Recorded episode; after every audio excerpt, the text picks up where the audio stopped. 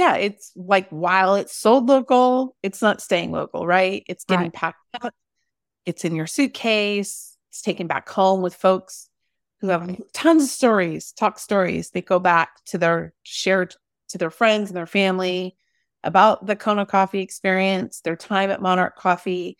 And then they be and because of our time together, right? Like they become like family members and they yeah. become customers for many years to come. So then they're gifting it to their friends. So now the the neighbor across the street that took care of their dog, they're now really excited about Kona coffee, right? So it's all linked to a local economy, which is really, if we think about it, it should fall under like a local tourism economy. Welcome to the Daily Coffee Pro by Map It Forward, friends. I'm your host, Lee Safar, and this is episode two of a five part series with Abby Munoz from Monarch Coffee Farms. Welcome back to this episode, Abby. so, we are talking in this series about coffee in Hawaii, coffee that is grown in Hawaii, and the role that it's playing in 2024 um, in the supply chain of coffee. This, folks, for those of you who don't know, um, this is going to be, in my opinion, a pivotal year in the history of coffee. And for a lot of reasons, whether it's um, economically, whether it's supply chain, whether it's political or geopolitical, all of these things are going to contribute to why this is going to be a very, very pivotal year in the way that coffee is traded and the way that coffee is distributed around the world. Some of those reasons you will know about, others of those reasons you'll never hear about. Now, throughout this series, we're going to look at that from the perspective of, or we are looking at that from the perspective of Hawaii. And the reason I think that this is really important is because America being the leading economy in the globe, in my opinion, is entering a recession. And that is going to shift consumer behavior. It being the number one coffee consuming country in the world is going to shift consuming behavior of coffee.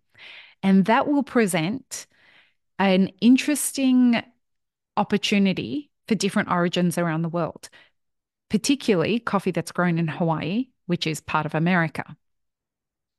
One of the interesting things that you may not know about coffee that's grown in Hawaii is it's mostly all sold locally in Hawaii. And I think that there's going to be an opportunity for that to change in 2024.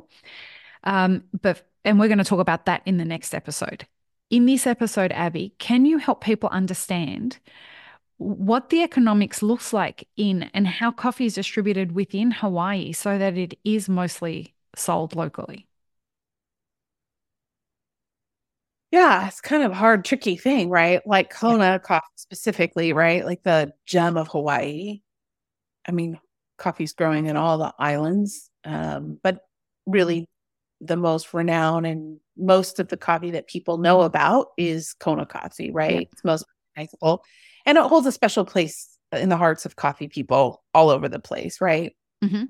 So, right, so growers and producers, um, all of them, like it's a story of pride and quality and uh, lots of tradition, you know, even though it's not like Hawaiian, right?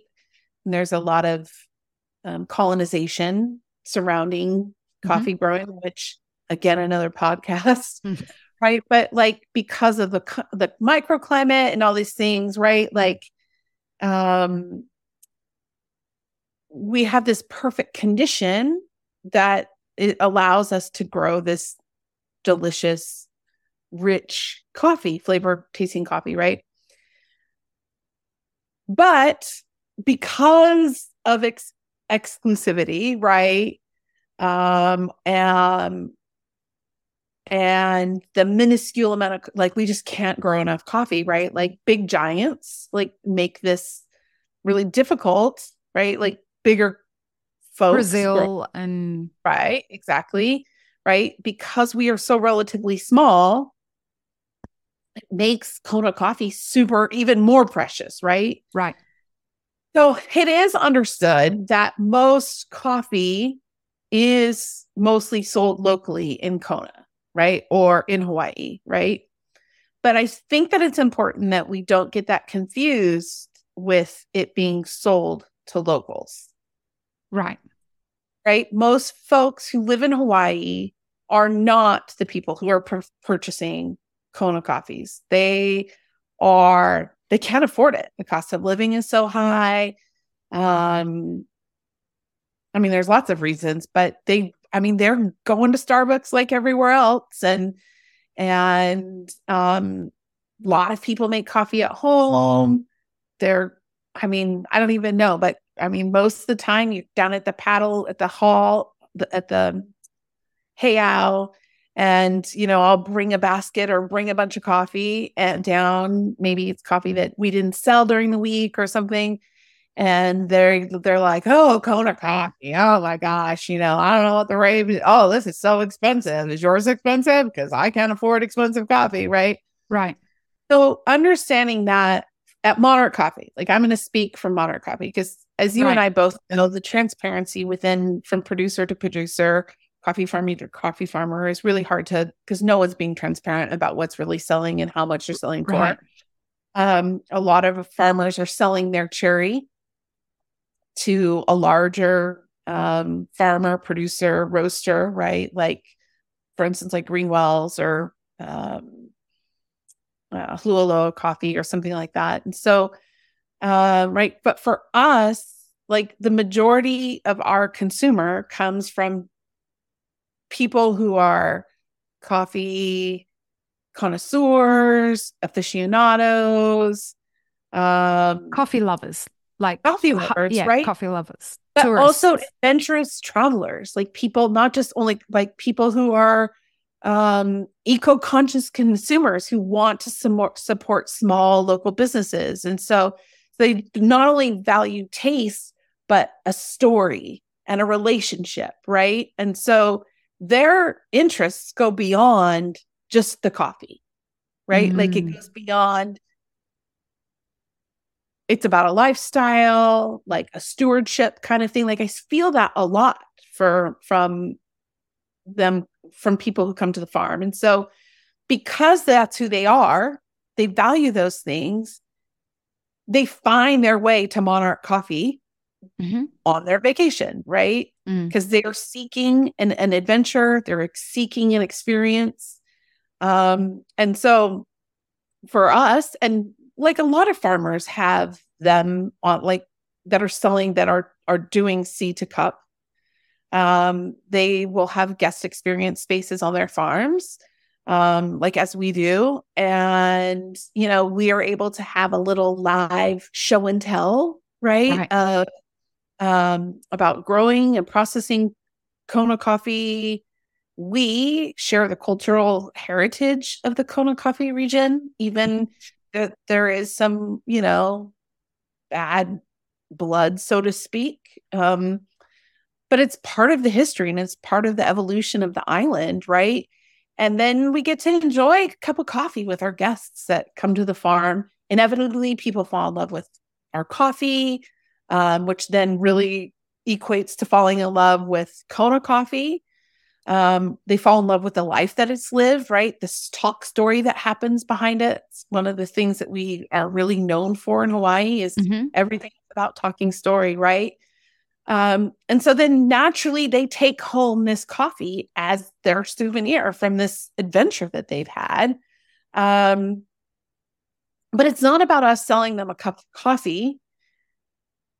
It's about like us of building relationship and together like partaking in this like a legacy kind of thing. Like it's kind of a weird, not weird, like it's beautiful to me. Right. And yeah. so the guests or the tourists are really what creates this local market. Right. And it's mm-hmm. those guests coming to the island that cherish Kona coffee and they have then because of this preciousness to them that they cherish it so much right they become really they have this like it's like embedded in them like desire to like like it's a treasure to them from the island right, right. from being on the islands and so now creates this like passion for supporting local farmers, Kona coffee farmers, right? And then it just trickles down to this Kona coffee experience. And so, however, so like Kona coffee is like sought after really worldwide, right? Um, and it's, and, but it like it stems from, I believe, like that experience and the reputation, like that from that experience of coming to the farm. Does that make sense? yeah. So if I hear you correctly, what you're saying is that the the the amount of coffee that's grown in Kona, in the Kona region of Hawaii, is produced um, and then sold to people that are coming to the islands. So it it as producers, you may sell it to different roasters that are all across Hawaii. But the people who are buying that coffee may not necessarily be locals that live in Hawaii. It's the people that are coming to Hawaii to experience the culture in Hawaii um, or holiday or whatever it is. And the reason a lot of that coffee is not making its way around the world is because you grow enough to support that economy, that tourist economy, uh, and even if it's just people who keep coming back again and again as tourists, whatever it is, the coffee that's produced there supports that local tourist economy, and that's where that coffee's going. It's not going to people who live there permanently because the cost of living is so high and the cost of production of coffee in Kona is so high that it's not a coffee that's for the locals. Yeah, it's like while it's sold local, it's not staying local, right? It's getting right. packed up, it's in your suitcase, it's taken back home with folks who have tons of stories, talk stories. They go back to their shared to their friends and their family about the Kona coffee experience, their time at Monarch Coffee. And then they be- and because of our time together, right? Like they become like family members and they yeah. become customers for many years to come. So then they're gifting it to their friends. So now the, the neighbor across the street that took care of their dog, they're now really excited about Kona coffee, right? So it's all linked to a local economy, which is really, if we think about it, it should fall under like a local tourism economy. This episode is proudly brought to you by Map It Forward's workshop. It's time to become a coffee consultant. Learn how to diversify your revenue streams and create freedom from your day job while saying goodbye to that alarm clock forever by becoming a consultant within the coffee industry or directly to consumers who have shifted towards home brewing and home roasting. Protect your income from challenging times in the coffee value chain by taking this course today. Go to mapitforward.coffee forward slash workshops or click the link in the show notes for details. Right. So, um, yeah, I think that's like kind of the misconception of it, right? Like there isn't and and the logistics to get coffee to the mainland and things like that can, and the costs and the cost of production becomes prohibitive for mainland coffee roasters to purchase the coffee, right? Mm. So it's kind of like a twofold thing, which and you probably get a fifth podcast episode. Well, actually, we're going to talk about it in the next podcast. You you set us up perfectly for the next episode, which is we're going to talk about why Kona coffee is so expensive and exclusive, a- and um, and in that we're going to talk about be- because this is something that even from a roasted coffee perspective, it's expensive, but that also tracks from a green coffee perspective. So, we're going to talk about some of the people who do buy coffee from you and why it is something that they can do, but not something that every coffee roaster can do. Um, so, join us in the next episode for this, folks. Peace, love, and peanut butter. Have an amazing rest of your day.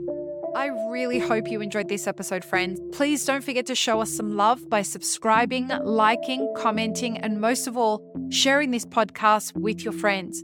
Check the show notes for links, including our sponsors and our Patreon. And stay tuned for more great conversations on the Daily Coffee Pro by Map It Forward.